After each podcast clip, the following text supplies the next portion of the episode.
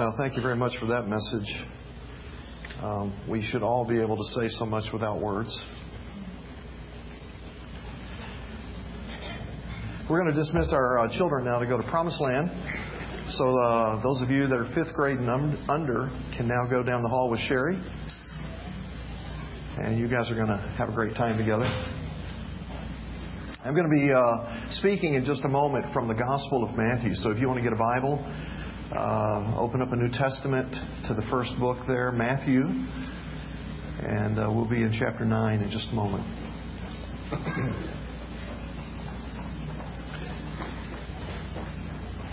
So I wonder if you did anything this past week that will really matter 10 years from now. Did you do anything this past week that will matter 20 years, 50 years from now? How is it that your life is being invested and spent? Does it make a difference? How many of you are on Facebook? Just curious. Yeah, gosh, quite a few of you. I don't have that many friends. Gee. Uh, actually, not too long ago, uh, I got pinged by somebody that said, uh, Would you be my friend? And I'm looking at this person's picture and I'm looking at this person's name and I'm like, I don't have a clue who that is. Has that ever happened to you? Somebody said, I want to be your friend. You're like, I don't know who that is.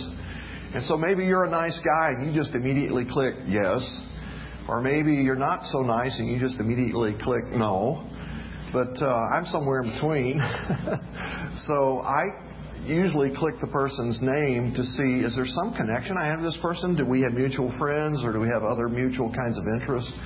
And so I clicked on this person's name, and as I'm looking at her profile, uh, come to find out she attended the college that I used to teach at a long time ago. And so I, I clicked yes, and uh, we were friends. But I, I didn't think anything else about it. And literally, just a few hours later, same day, I get a personal message from this woman through Facebook. And uh, she said, I don't know if you're going to remember me. I'm like, well, I don't. and she said, but I was in one of your classes at uh, school and I just was so glad to find you on Facebook because I wanted to be able to tell you. I've been I've wanted to tell you for a long time how much God used you in my life. And I'm already like, really? And I continue to read because it's a fairly lengthy little commentary here. She goes on to say, um, it was through your class and some of our conversations that God laid some foundational things for me, that uh, I made some decisions based upon um, things that God was, was impacting me about through you and through your class at that time. And it absolutely changed the direction of my life. And she went ahead to update me because it was 27 years ago uh, of what had transpired through the years and about getting married and children and all this kind of thing. And she now runs a counseling center in a major city and she's literally impacting the lives of hundreds of people who have a variety of problems and challenges. And she, she said, I just wanted you to know because sometimes we don't get to hear. A lot of what God's doing with my life right now is because of what happened back in school in your class. I, you know, I was uh, simultaneously both stunned and grateful. Grateful that God had early in my life uh, begun to, to prompt me and stir me and woo me and call me into a relationship with Himself. And then He began to make it clear to me when I was 16, 17, and 18 that He had a mission for my life.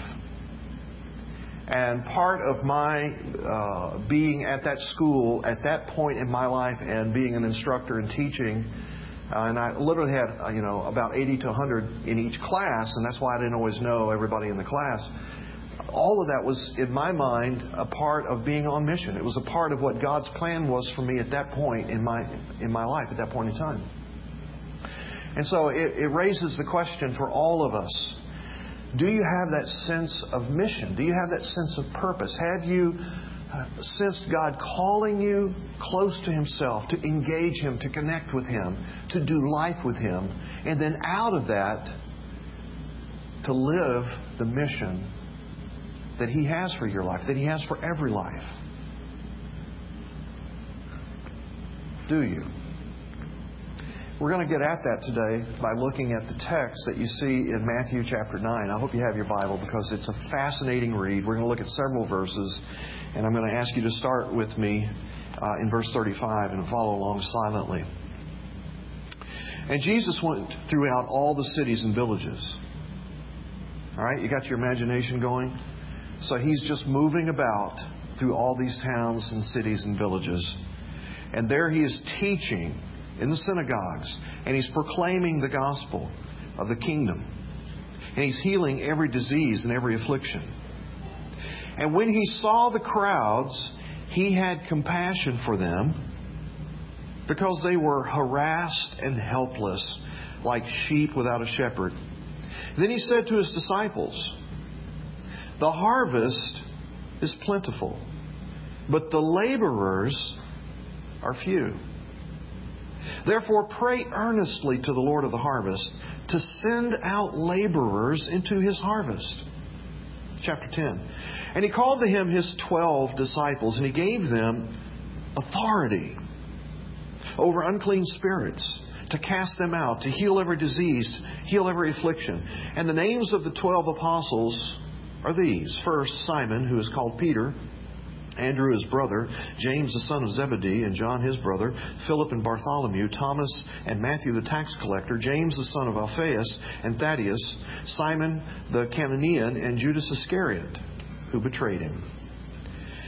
And these twelve Jesus sent out, instructing them Go nowhere among the Gentiles and enter no town of the Samaritans, but go rather to the lost sheep of the house of Israel and proclaim as you go, saying, The kingdom of heaven is at hand. Heal the sick, raise the dead, cleanse lepers, cast out demons. You received without paying, so give without pay. Acquire no gold, nor silver, nor copper for your belts, no bag for your journey, uh, nor two tunics, nor sandals, nor a staff, for the laborer deserves his food. And whatever town or village you enter, find out who is worthy in it, and stay there until you depart. And as you enter the house, greet it. And if the house is worthy, let your peace come upon it. But if it is not worthy, let your peace return to you. And if anyone will not receive you or listen to your words, shake off the dust from your feet when you leave that house or town. Truly I say to you, it will be more bearable on the day of judgment for the land of Sodom and Gomorrah than for that town whole lot of stuff there. I'm not going to spend a lot of time on it, so we're going to move kind of quickly. Leave your Bible open so that you can follow through with me and see what happened there. So, in the first place, this call to Jesus' mission needs to be uh, unpacked a little bit in terms of what, what is the mission of the gospel anyway? You know, we throw these church words around all the time mission, gospel. You know, what is all that stuff? You know the word gospel simply means good news. And so it's this mission of telling or sharing good news with people that even though you already are a sinner, even though you already stand condemned before a holy God, God loves you. God wants to forgive you. God can and will forgive you because Jesus died a sacrificial atoning death in your place. He's already taken your penalty. He's already taken your divine punishment that ought to be coming from heaven. And because He has taken our punishment upon Himself, you can be forgiven. You can be reconciled to God. You can have eternal life. That's the good news. And the mission is to make sure as many as possible know that good news and have the opportunity to respond to that good news. But you see, secondly, in the text, he begins to talk about the motive of the mission. Why do it? You say, well, because he said so. Obedience. Hoorah. I'm with you. Obedience is important. It's a major theme throughout the Bible. But notice in the text, what's the text say that was driving Jesus? It wasn't just obedience to the plan of the, of the Father, of the Godhead, but it was compassion. We're told that Jesus looked at the people and had compassion upon them like they were harassed, helpless sheep. Now, it's an interesting word. We've talked about this word in here before. It's, a, it's an aorist word in the Greek language, which means it happened at a point in time in the past. So, at some point in time in the past, Jesus looked at people and had compassion for them. I would suggest that in the context that we're seeing it, it probably happened when he was doing the Sermon on the Mount. He was up on the hillside, and people were coming up the hillside from all directions to be with him and to hear his teaching. And at that point, his heart broke for them. Now, that word compassion, you ready? Splanchnizomai. Remember that? We talked about it in here before. Splanchnizomai. It's, it's uh, one of those words that is a guttural. It, it, it means to feel something deeply, to feel it in the gut. And so when he saw them, it wasn't a compassion that was, oh. It was a compassion that was, oh. They are harassed and helpless. They're like, they're like sheep that are wandering around, vulnerable to prey. Now, some years ago, one of my kids was in the driveway playing basketball. And uh, as he was going up for a shot, and it had been a little bit of a light rain, the uh, driveway was slick, he slipped, lost his footing, and came crashing down on the asphalt, and he broke his arm. So imagine Sherry, upon hearing that Justin had fallen and broken his arm, and she goes out there to be with him. Okay, moms, you with me? And so she begins to walk up to this kid who is ashen in his face because he's in some shock. He's got this weird coloration going on, and he's crying in terrific pain, and he's holding out his arm in this weird configuration because it's kind of busted and dislocated, and it is gross looking, right? And when you feel, when you see that and feel a response in the gut about that, breaks your heart that your kid has had that kind of injury to his life. That's splanchnizomai. I would have you practice that, but I don't want you spitting on your neighbor, okay? so that's what Jesus had toward those that he saw. That's what Jesus has toward us. He looks at your life and my life before we came to Christ, if you have come to him. And we're busted, broken, hell bound, condemned already type people. And it, it breaks his heart, literally, it kills him. That we would be on that kind of life trek. And he does everything he can to get us off of that and onto a different trek. To turn us around, that we would repent, that we would go in a new way, in a new direction, all out of compassion.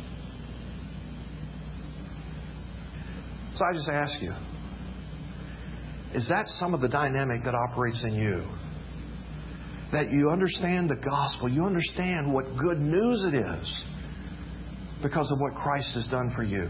And, and you understand that you share in this mission. He wants you on this mission. And so you have this heart that's bent toward people and it's broken for people and it, it gets pierced for people. The next thing you see in our text is there's this mandate to labor for this cause. He says, Imagine the world like a field that's ready for harvest. When you see a field that's ready for harvest, you just can't look at it. You've got to go out there and harvest that thing. You've got to get that wheat in, or it will never become the bread that can sustain life. And so he goes, the, the fields are just full, just ripe for harvest, but there are such few laborers. I want more laborers. And so he tells his disciples, pray that more laborers come to the field to work it. Now, for reasons that God knows, we have begun to know Him and to experience Him and to follow Him and to be a community for Him here in this little geographic spot. And we're kind of like almost right on the line between Redmond and Sammamish, right? Now, the combined population of Redmond and Sammamish is approaching 100,000. It's almost 100,000. Can you believe that?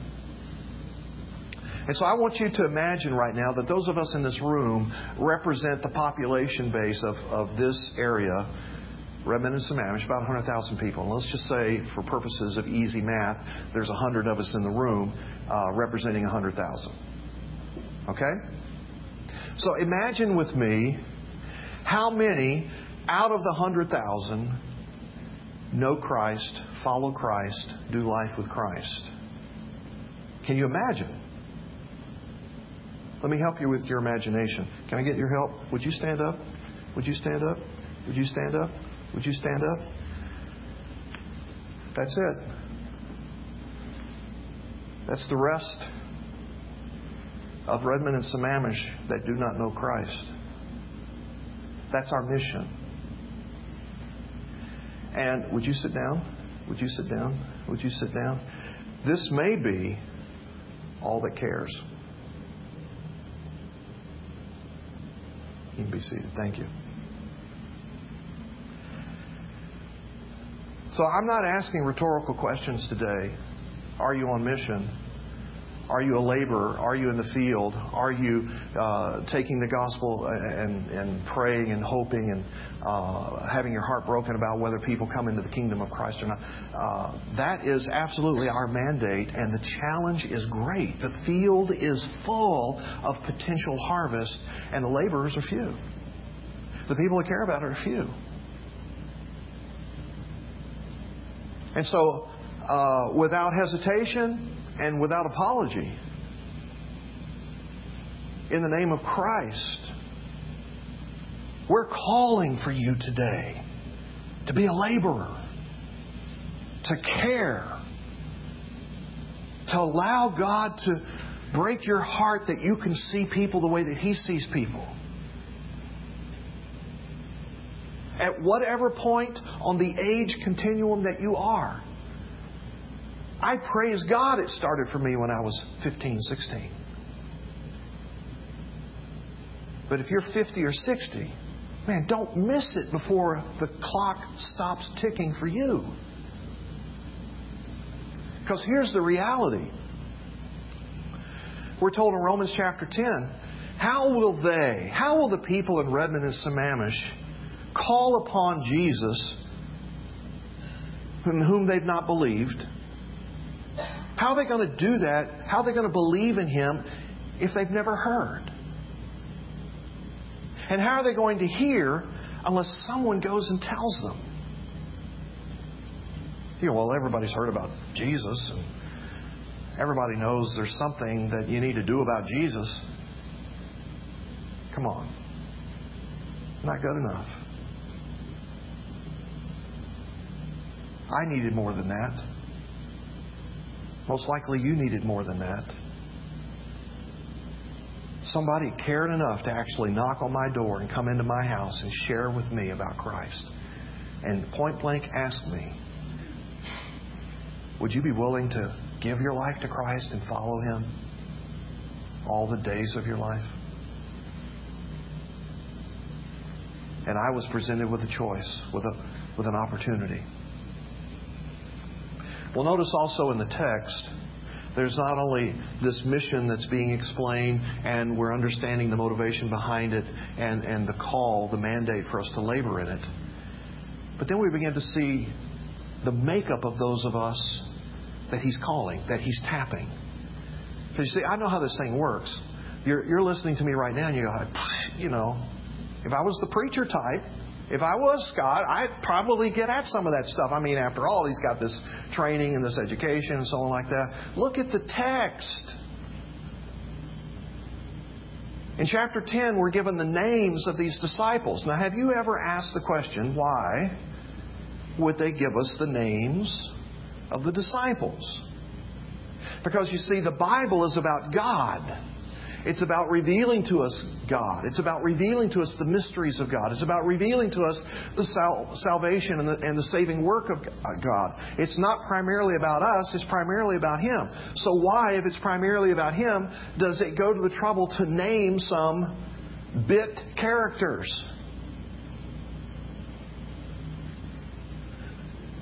And I believe it's for the exact purpose of letting us know more about the type of people that Christ embraces and envelops and brings into the mission. These guys were simple guys. They were common guys.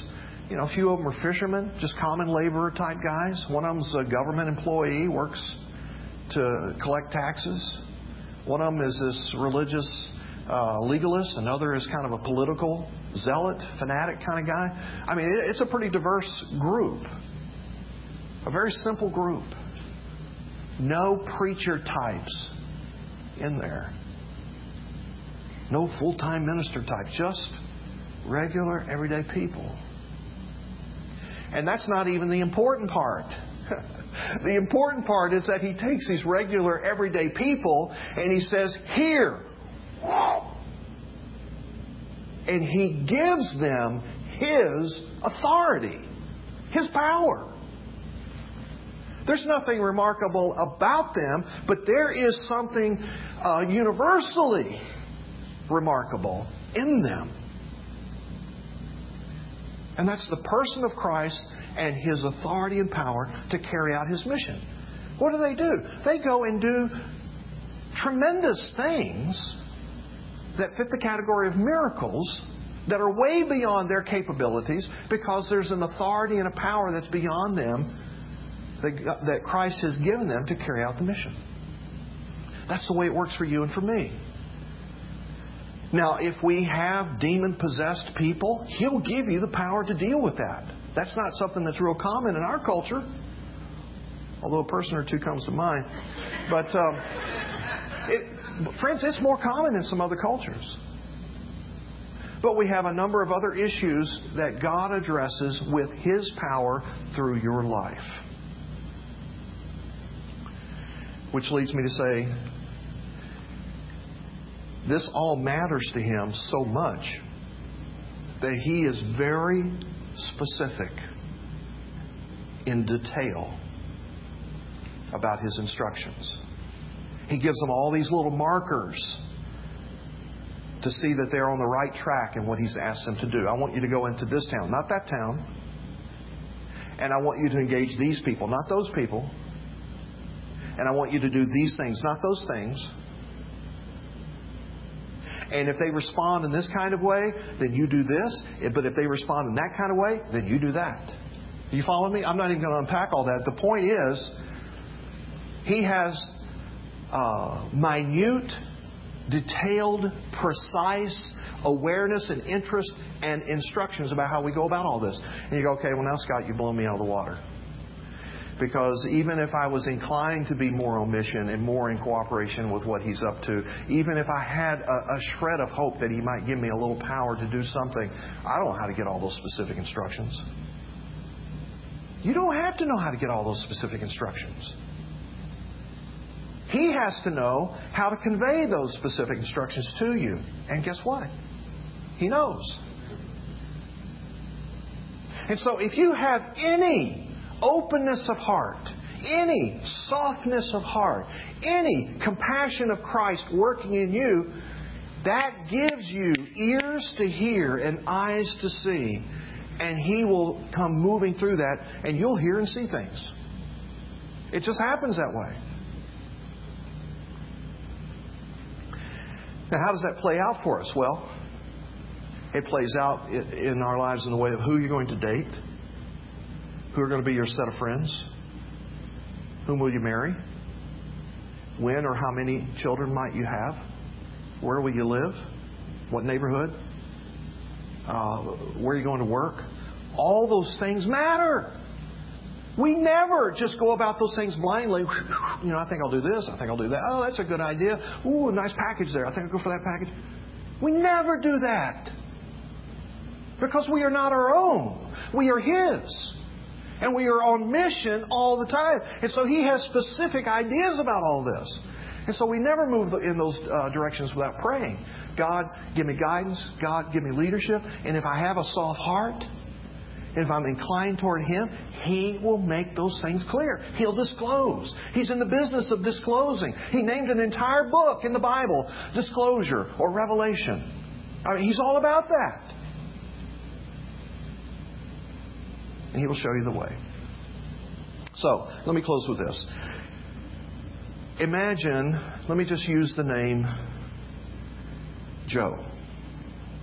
And Joe works in an office in the area.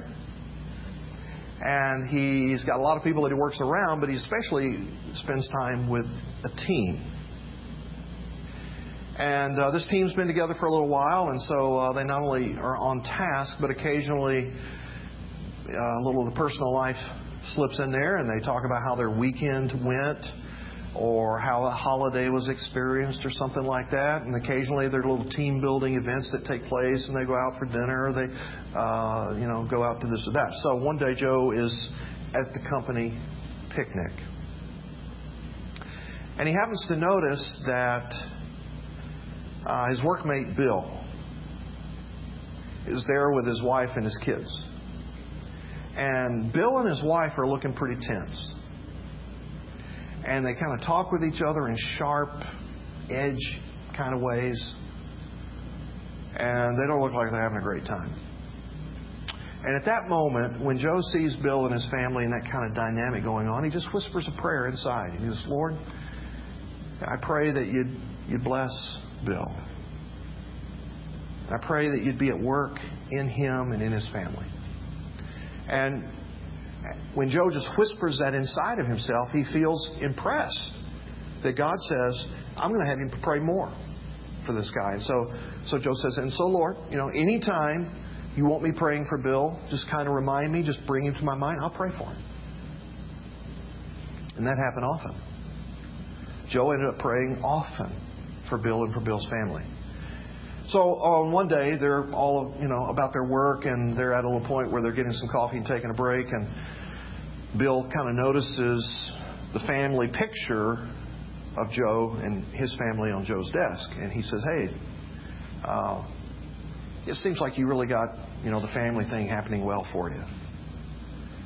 And uh, Joe says, "You know, I, I feel very blessed about that." Um, you know, I, I know my wife loves me, and, and most of the time I think my kids love me, and uh, you know, I, I feel real blessed about that. And um, he kind of said to Bill, um, "How's it been for you? Has it been okay? Has it been a little bit hard?"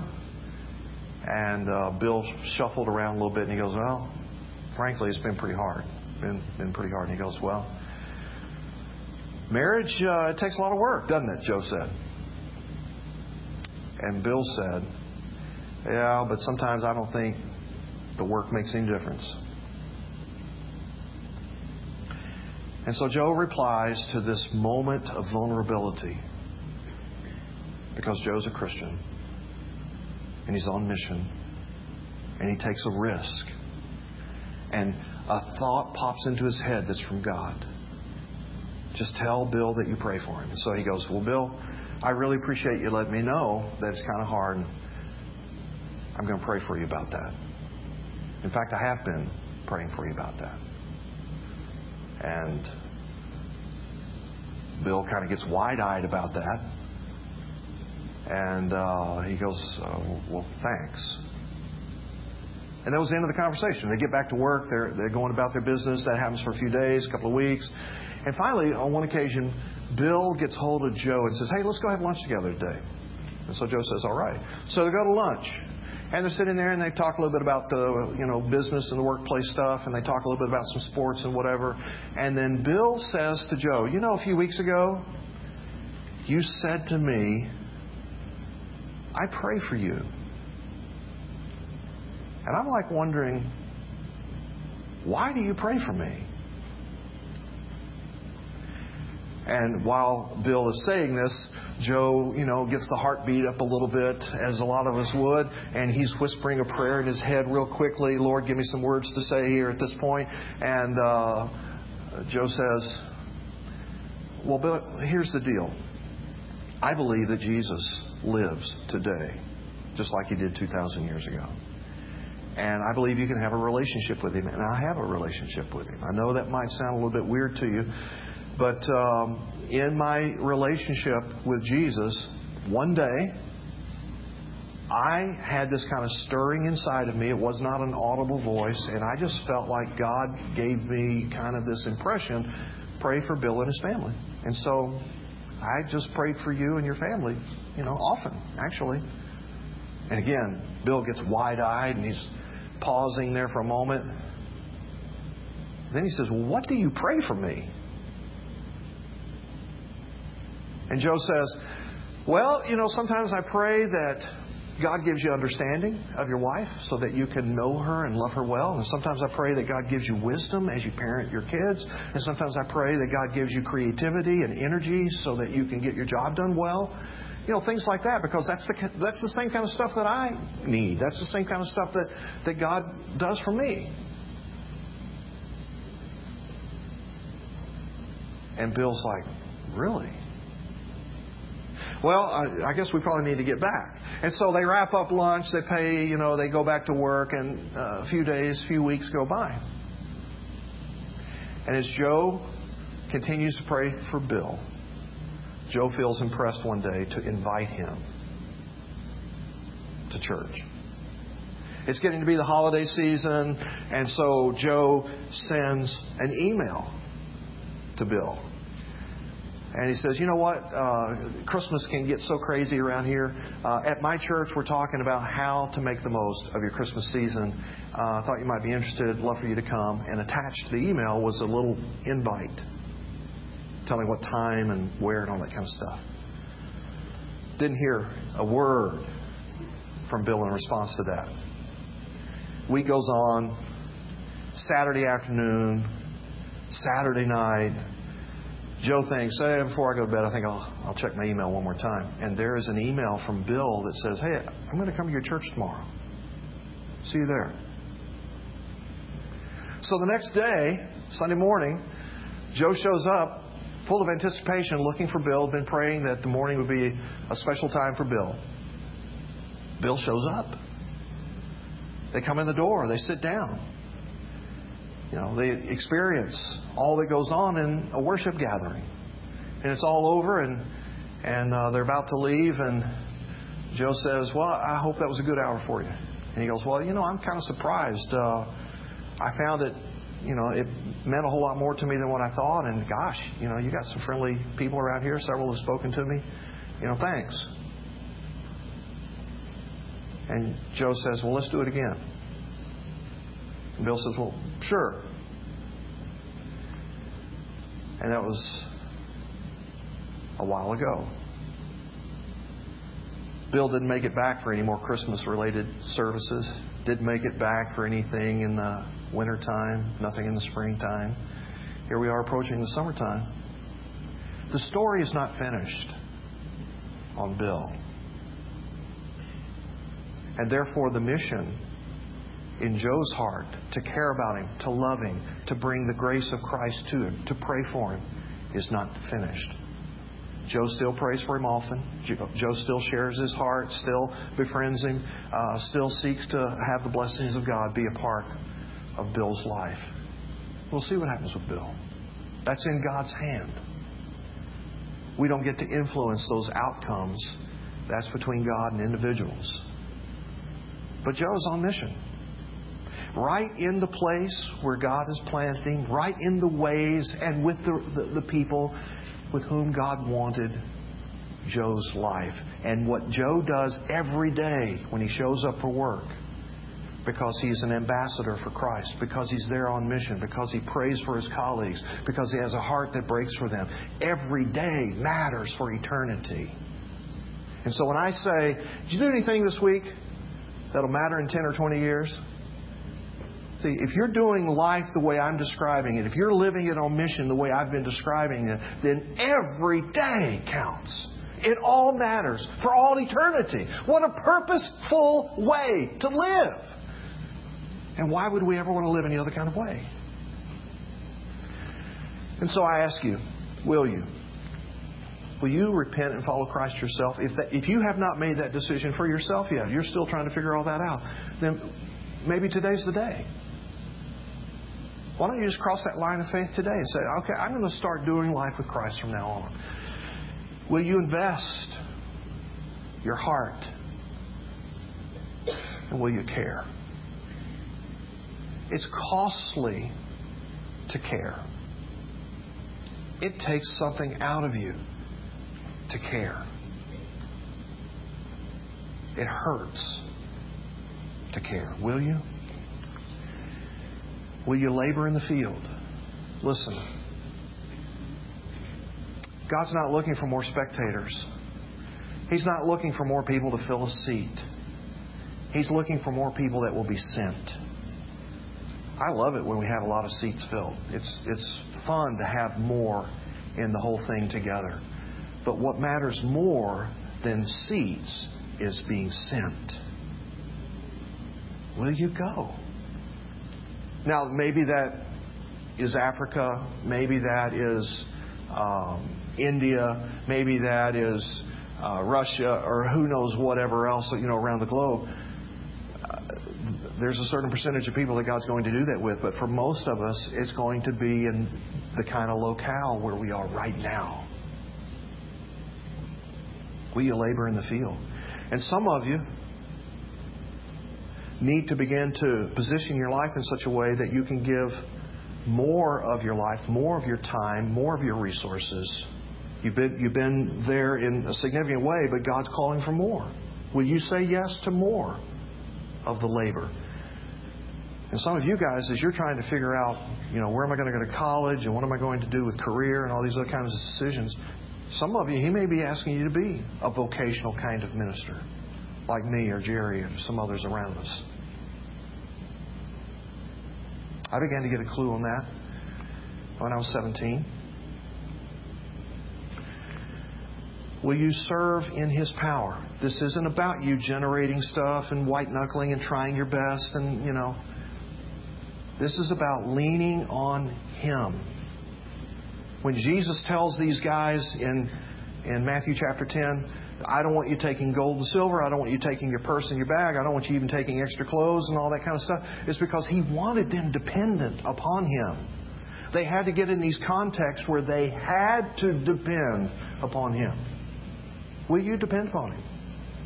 Will you allow yourself to venture into these risky experiences where dependence is necessary? And will you follow Jesus' marching orders? I'm talking about you go where He says go, you do what He says do, and you say a lot of no's to everything else. We can't have it all. We don't do it all. We have and do what Jesus lays out there for us. Let's bow together and pray about these things. Father, it's been a big subject today and you've had some very pointed, piercing things to say. You have been touching us at deep places. And we sense that it's not a business as usual morning, but this is a, this is a defining kind of morning where we make a choice. And those choices have outcomes and consequences to them. And so I pray for every friend that as you're prompting, as you're guiding, they will make choices that honor you and bring your blessings upon their lives. And we pray that in Jesus' name. Amen. So, friend, we've pointed out to you at the beginning of the service that little connection card. It's also a worship tool and if you are making some kind of decision right now for Christ and for His mission, let me encourage you to put that on the backside and say, I've made a decision about this, and let us pray for you about that. That'll be confidential to our staff, and we'll be praying for you about that in the morning. Maybe you want to check that blank that says, Gotta, gotta have it. Want to have the relationship with Jesus. Will you decide? This is also the time in the service when we will worship with our tithes and our offerings. And so our ushers are going to come. You can place your connection card in there. You can place uh, your, your financial gifts unto the Lord in there. So, Father, we uh, give you these things, commitments and gifts, to bless you in Jesus' name. Amen.